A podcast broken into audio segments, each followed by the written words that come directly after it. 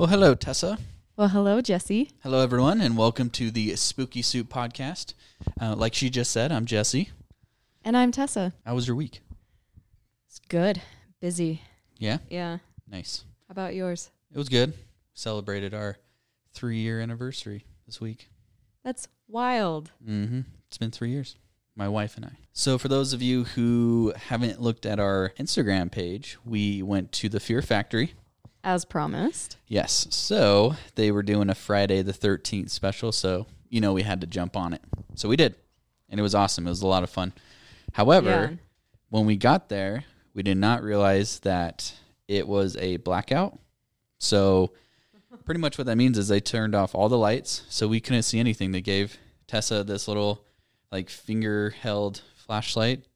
And I think that was more to signal the actors that we were coming instead of actually giving us an idea of where we were going. Yeah, I think you're right because the light on it was red and Yeah. it was tiny. Like the amount of light it emitted was about the size of a dinner plate.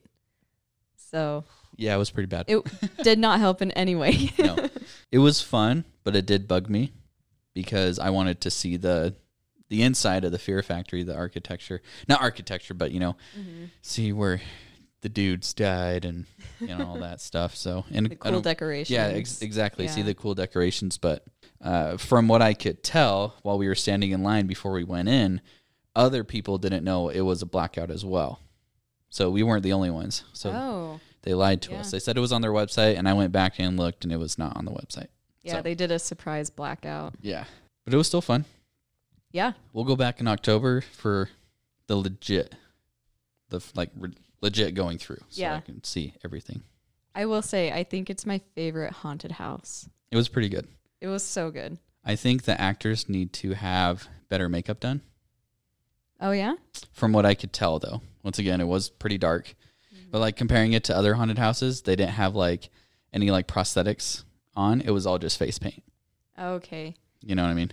I did see the guys walking around the courtyard, like while we were waiting in line. They had good prosthetics on. Mm. Those were good. yeah, yeah. They were really good. Yeah.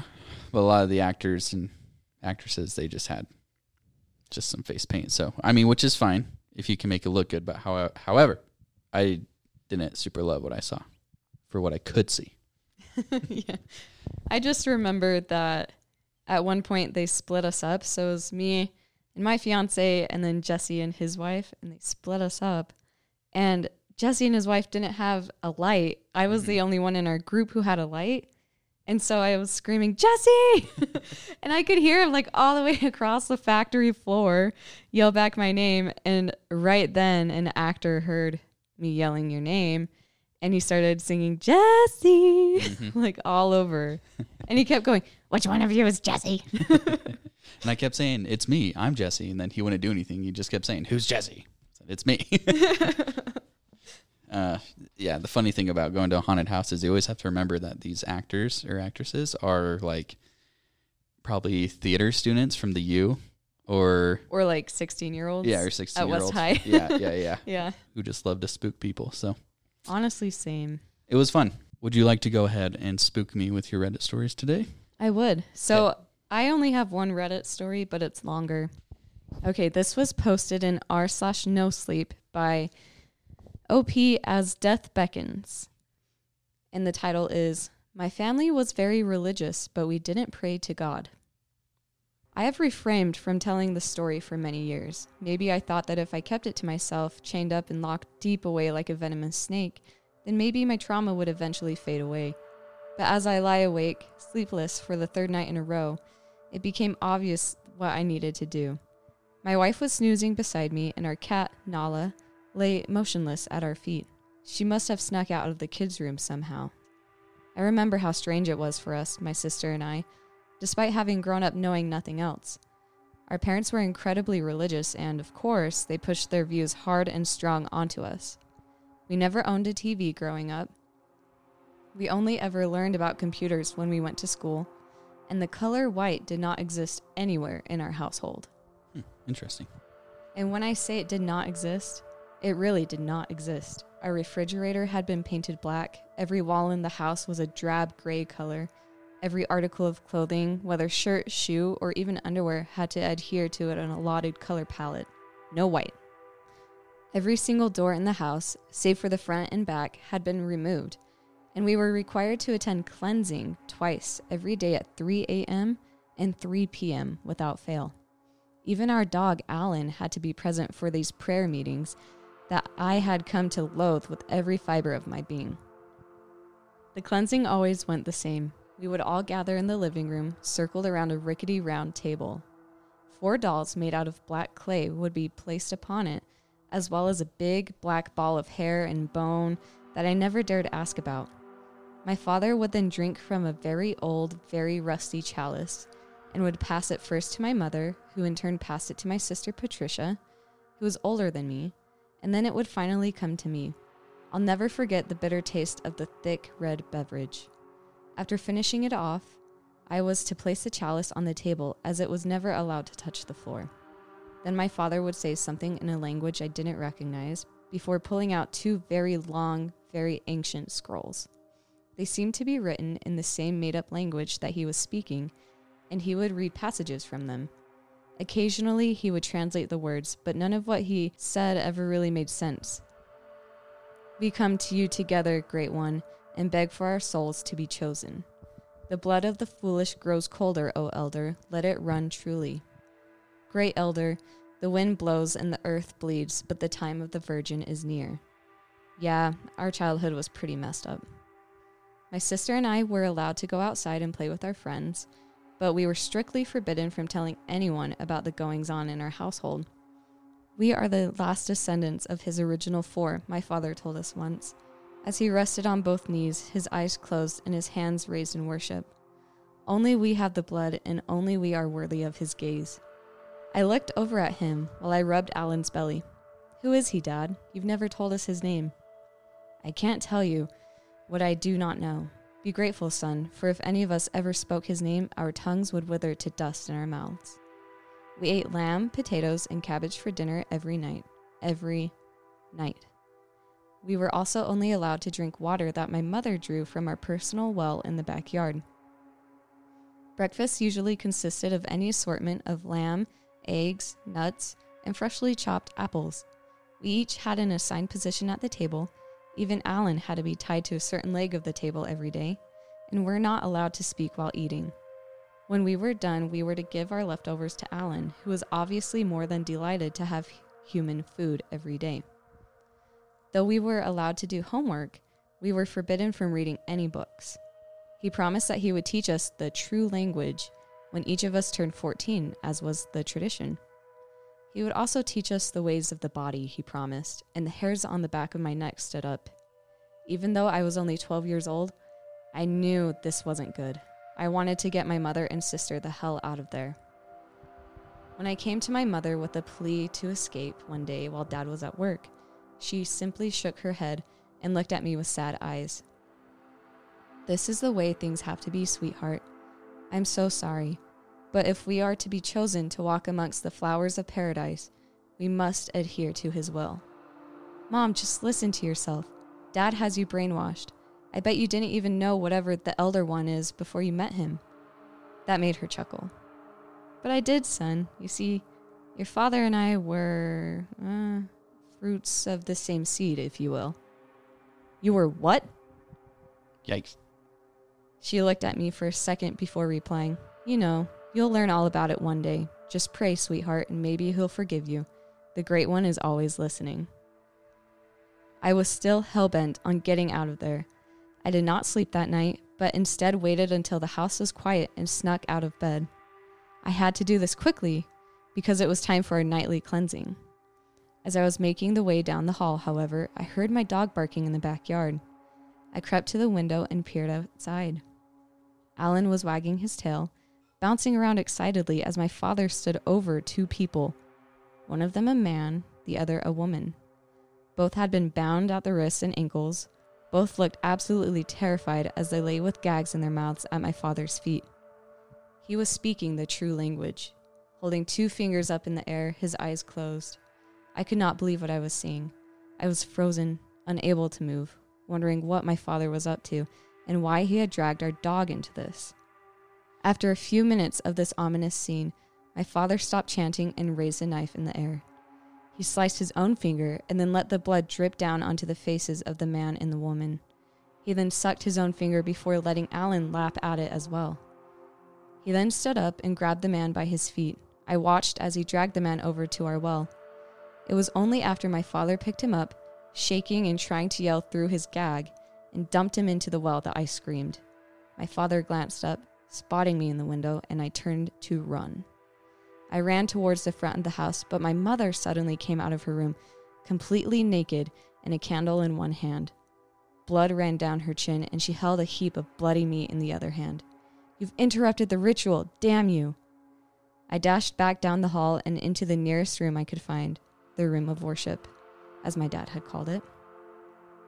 There were all sorts of strange things here old dusty books, dead animal carcasses in jars, the clay black dolls, brass relics, and a chalice that we drank from, along with other things I had no interest in. My heart hammering against my rib cage, I looked around for something, anything to protect myself. I grabbed at a knife that had dark stains on it, knocked over one of the clay dolls. I felt as though I was being watched and spun around. My mother and father were both standing in the doorway, candlelight illuminating their haunted faces. You shouldn't be in here, my father said sternly, as though he were scolding me for getting a bad grade. Dad, what were you doing out there? The man, you just, just fed his soul to the Great One. It is what we must do, son, in order to stay in the darkness, for only in the dark will we find our salvation of his choosing. We are the last of his followers, true and devout, through and through. You'll understand one day. I don't want to understand, Dad. This is crazy. I can't let you do this. You're killing people. I'm gonna call the cops. My father shook his head. They won't be able to stop him. No one can stop him. It's fruitless. I really need you to trust me on this one, son. If you don't follow the black laws, then you'll have to. Hey! My father had stopped suddenly and looked as though he were about to have a heart attack. I had taken a step back and nearly stepped on the clay doll in the process. What? You be careful with that.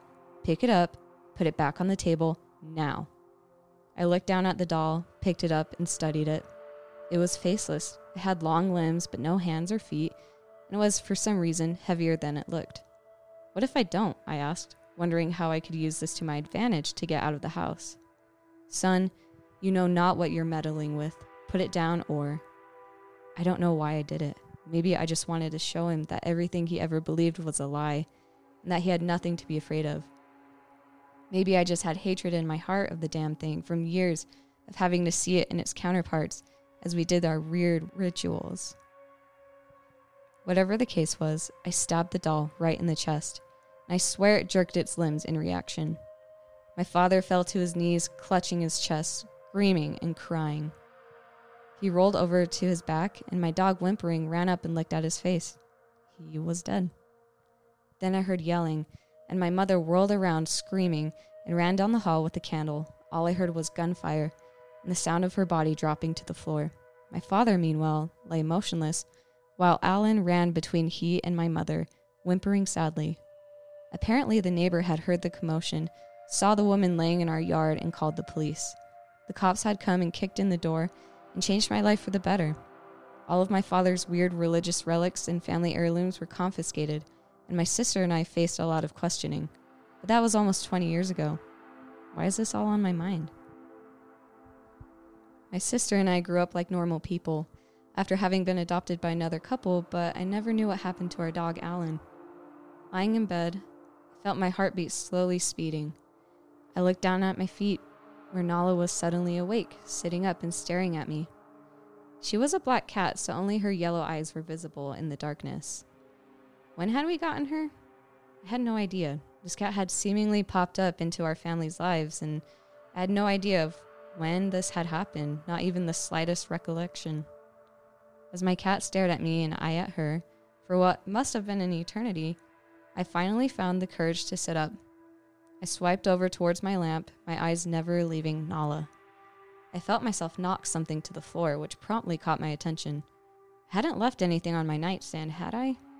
I turned on the lamp and looked at the floor. A faceless clay doll lay there, black as the night. Yo, that was good. Yeah, so good. Oh my gosh, that had me on like edge of, edge of the seat the whole time. Yeah, it reminded me of Midsummer and Hereditary mixed together. Those two movies, Mhm. so good. Like the imagery in it, I can just imagine this like foreboding dark house with no white in it. Yeah. like this altar with the dolls. Wow. What? Uh. So it never says like what they were really worshiping. Mm-mm. I mean, was the dad like worshiping himself pretty much? the clay doll all. That's crazy. Or was he sacrificing for whatever was Yeah. below the well? And think about it the kids were only allowed to drink from that well, and he saw him place the man's corpse in it. Mm-hmm. So they were drinking dead body juice. Yeah. Disgusting. Gross. Well, now that I am spooked, I'm spooked too, just from reading it. that was good, and you've already read it, Yeah. so to re- you got re-spooked. Yeah. that was a good story. I my story today is uh, it's a true story, but it's more of Okay. a mystery. Yeah. I mean, most these historical stories are true because they're historical. ob- Historical. obviously. Real quick before I start my story, just want to let everyone know we are now on Apple Podcasts. So if you prefer to be there, listen on Apple Podcasts. There you go. So we are now on three platforms. So Apple Podcasts, Spotify, and YouTube. And also, I want to start reading stories from listeners. Yeah, So- me too. If you guys have creepy stories, they don't have to be true. They can be made up. You, they could, you know, you could have written them yourself or a story you've heard before. Write them, email them to us. Our email is spookysouppodcast801 at gmail.com. And we would love to read those off on our podcast. So there you go. Fun little announcement. Yeah, send your stories our way. Send it might in. just get on the podcast. Seriously, I would love that if you guys could. Uh, this is a fairly popular story going around right now. Uh, Okay. so some of you have uh, already may have already heard of it. Um, it is very strange, so that's why I'm sharing it today. This story is about the Somerton Man. Okay. Setting the scene City of Adelaide, Australia, December 1st, 1948, so post World War II. A body has been found on Somerton Beach. It is a man in his mid to late 40s, but he does not contain any form of ID. He was found lying against the sea wall, sitting up as if he had just fallen asleep. He is fully dressed with a sport coat, button up shirt, tie, slacks, and dress shoes. Here's a picture Okay. showing what he would have looked like.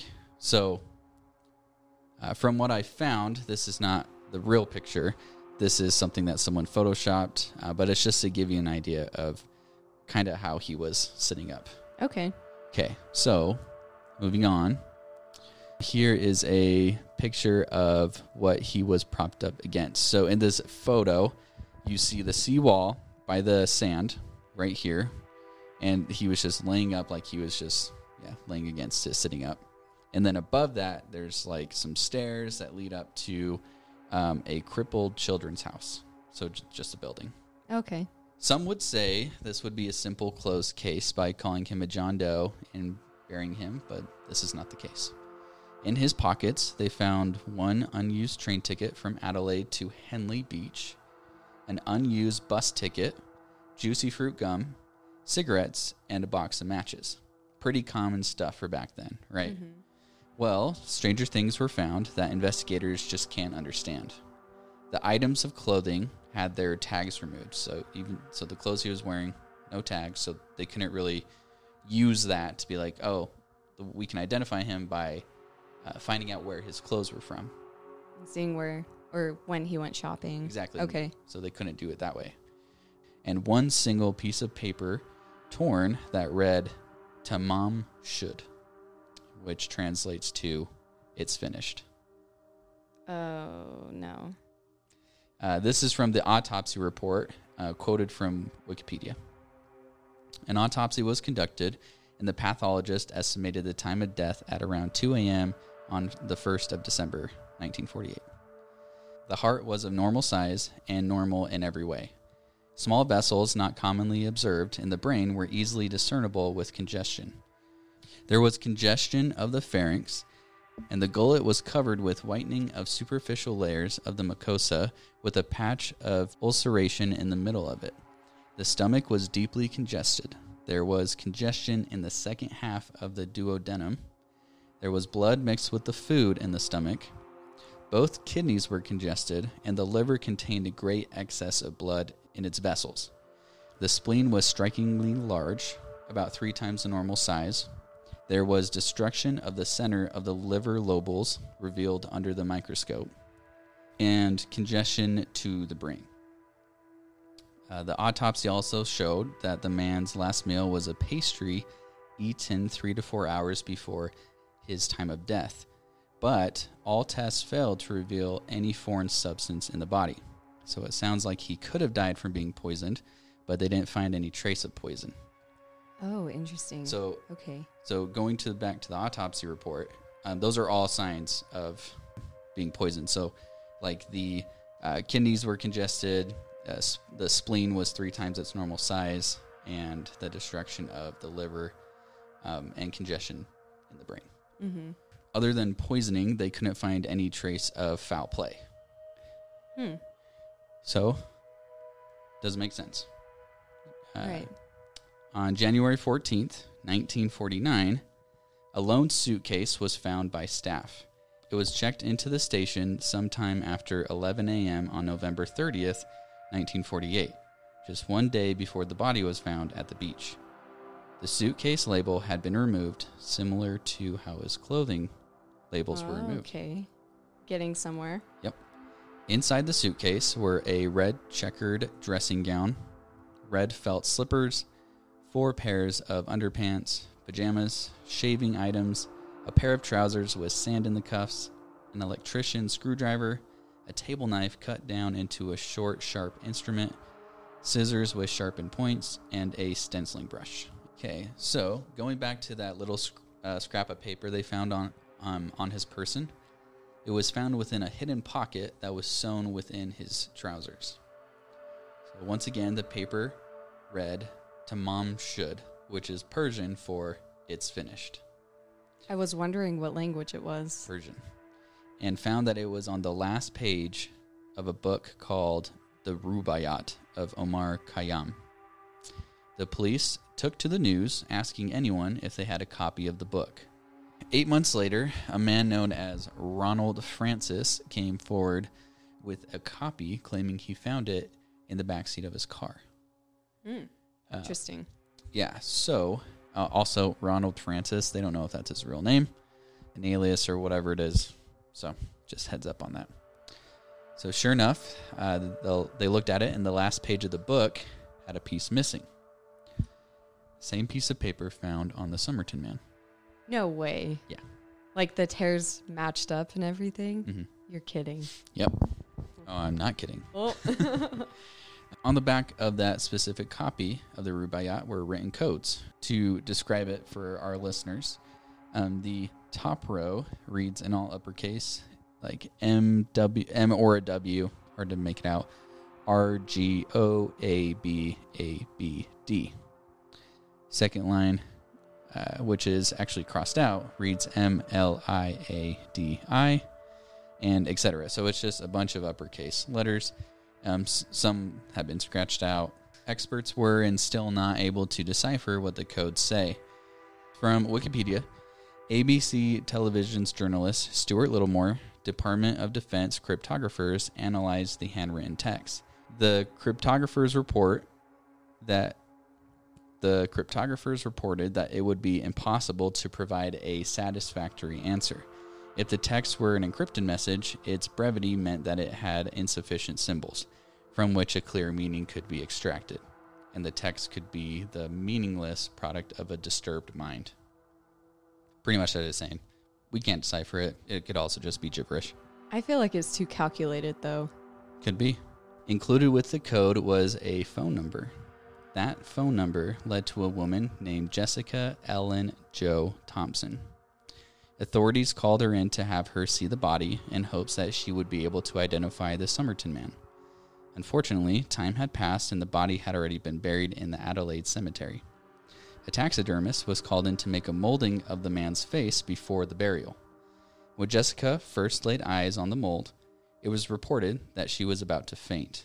She looked shocked, but also scared at the same time. She claimed to not know who the man is, but her expression says otherwise. Uh, here's a picture of the mold. So that's the Somerton man, and there's the mold. So it's pretty accurate, in my opinion. Wow. Yeah. Police questioned Jessica and were able to find out that in 1944, she gave a copy of the Rubaiyat to a soldier. That soldier's name was Alfred Boxall. Authorities tracked down the real Alfred Boxall and found that he was very much alive and still in possession of the Rubaiyat copy Jessica gave him. People speculate there is still something there, some connection, like maybe the Somerton man knew these two people. They're all connected somehow. Uh-huh. Um, but it just happens to be one big coincidence. So they say. How though? She recognized him. And it's the Rubaiyat. Like, Yeah. has anyone ever heard of this? Like, I don't even know what this book is. Is it like religious text? Watch it be like something super prominent, and we Sure. just don't know. Yeah. so, like, my question is, like, why was Jessica so shocked when she saw the mold? And, like, it just doesn't make sense if she didn't know him, but she reacted the same way that she did when she saw the mold. Right. If you saw a mold of someone you didn't know, you'd be like, "What is this?" Yeah. You wouldn't be just like freaking out as she was. Exactly. So the mystery is still unsolved to this day, but there are hundreds of theories out there, and here are some that I think could possibly be the conclusion that we're looking for. Some people believe that he was a Soviet spy. This theory makes the most sense to me because in an interview with Kate Thomson, Jessica Thomson's daughter, Jessica confessed to Kate that she really did know who the Somerton man was, but never said anything more about it. Kate herself believes her mother was a Soviet spy because Jessica herself spoke Russian. Oh, okay. So, is this another coincidence? I don't think so. People in Australia don't regularly teach Russian or learn Russian. Also, Kate mentioned that her mother never told her where she learned how to speak Russian. Some believe Jessica never said anything after seeing the mold because she realized her Soviet spy she knew really well was dead and she could be next. Yeah. So she saw the mold, reacted the way she did, and said no because I'm sur- I'm sure she said yes. Whoever killed the Somerton man would have found out and went right after her. Uh, this other theory relates back to the previous theory um, I just mentioned, and it's uh, has to be in regards to Jessica's son. So, as you can see in the following pictures, the Somerton's man's ears are massive and deformed. This image isn't the best, but his ears are really, really big compared to just a regular person's ears. Like they're recognizable. Mm-hmm.